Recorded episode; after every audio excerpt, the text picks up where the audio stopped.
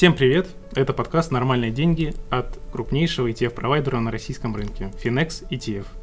В рамках подкаста мы даем простые ответы на сложные вопросы об инвестировании, чтобы помочь слушателям сохранить и приумножить свой финансовый капитал. Уважаемые слушатели, добрый день! Как вы уже знаете, этим летом Finex успел порадовать многих инвесторов запусками новых фондов. В июне у нас запустился защитный FXIP, в июле игровой FXES, а что же в августе?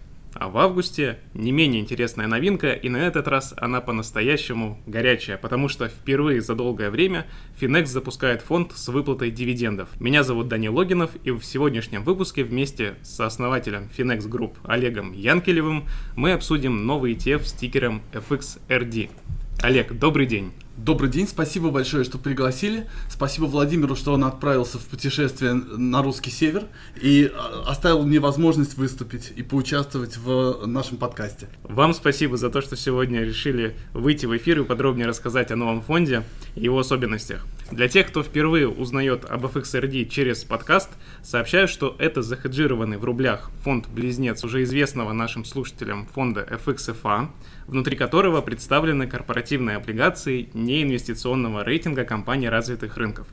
В линейке Finex уже есть фонды с валютным хеджированием, но в отличие от этих фондов, FXRD еще и выплачивает дивиденды. И я предлагаю начать наш разговор как раз с вопроса о том, а почему Finex, который активно использовал в своих фондах реинвестирование дивидендов, мы публиковали ряд статей на своих ресурсах и подкасты о пользе именно такого механизма распределения доходов внутри ETF, и сейчас выпускаем фонд с выплатой дивидендов – Изменилось видение или это связано с другими факторами? Действительно, исторически в своих фондах мы придерживались стратегии реинвестирования, так как при выпуске фондов прежде всего ориентировались на собственное представление о здоровом инвестиционном процессе. Мне лично всегда казалось, что систематическое реинвестирование эффективнее как с налоговой, так и операционной точки зрения. Тем не менее, я слышу что со мной согласны далеко не все инвесторы. Многие хотели бы иметь возможность получать регулярный денежный поток от своих инвестиций. В этом случае полученные денежные средства можно или направлять на инвестиции в другие инвестиционные инструменты, или даже тратить на текущие нужды. Олег, спасибо за разъяснение. И чтобы у наших слушателей не возникло путаницы, отмечу, что по облигациям фонд внутри получает, конечно же, купонные выплаты. Но так как сам фонд торгуется в виде акций, правильно называть эти выплаты именно дивидендами, а не купонами.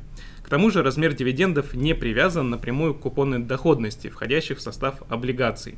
Олег, поправьте меня, если я не прав, и расскажите, пожалуйста, как формируется дивидендная доходность в новом фонде. Действительно, в новом фонде реализована уникальная схема выплаты дохода. По крайней мере, мне неизвестно о других фондах фиксированного рынка, которые пред, предлагали эту схему. Мы просто считаем, что инвесторы, заинтересованные в дивидендах, выплатах, прежде всего ценят предсказуемость денежного потока.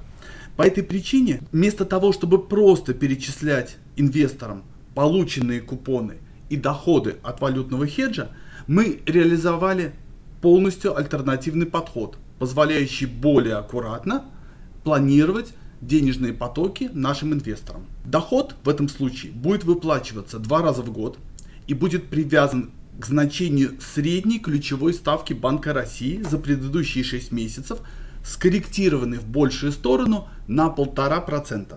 Таким образом, доход будет включать компоненту, связанную с дополнительной доходностью облигаций категории Fallen Angels. То есть, по сути, любой инвестор при желании может самостоятельно рассчитать будущий дивиденд или проверить размер уже начисленных выплат. Дорогие слушатели, если вам сложно воспринимать эту информацию на слух, обязательно обратитесь к нашему аналитическому обзору. Ссылку на него мы оставили в описании. В нем мы провели расчет дивидендной доходности на исторических данных. Получилось весьма неплохо. В некоторых случаях дивидендная доходность доходит до 8%, а общая среднегодовая доходность нового фонда за последние почти 10 лет составила 15% в рублях. Кратко объясню, как мы получили динамику в XRD за последние 10 лет, за этот исторический период. На самом деле все просто. За основу был взят долларовый индекс Selective Fallen Angel, который отслеживает фонд FXFA, И этот индекс мы пересчитали с учетом валютного хеджирования в рублях. Для этого к базовой динамике доходности долларового индекса мы прибавили так называемую форвардную премию, то есть разницу рублевых и долларовых ставок. Именно поэтому, кстати, рублевое хеджирование особенно полезно при повышении ключевой ставки Банка России. При прочих равных, чем больше ставка, тем больше доходность фондов с валютным хеджированием.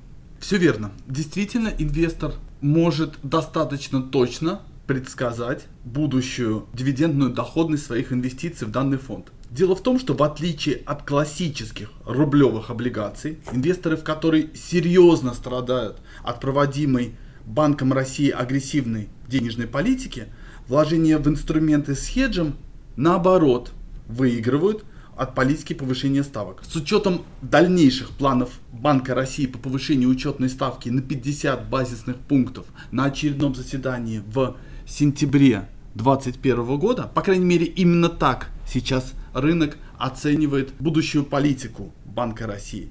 Доходность таких инвестиций будет и дальше увеличиваться, и ожидаемый уровень дивидендных выплат за вторую половину 2021 года составит 8,25% годовых. В сочетании с трендом на повышение ставки и выгод от хеджирования, а, конечно, большую роль играют и сами облигации, которые входят в состав фонда.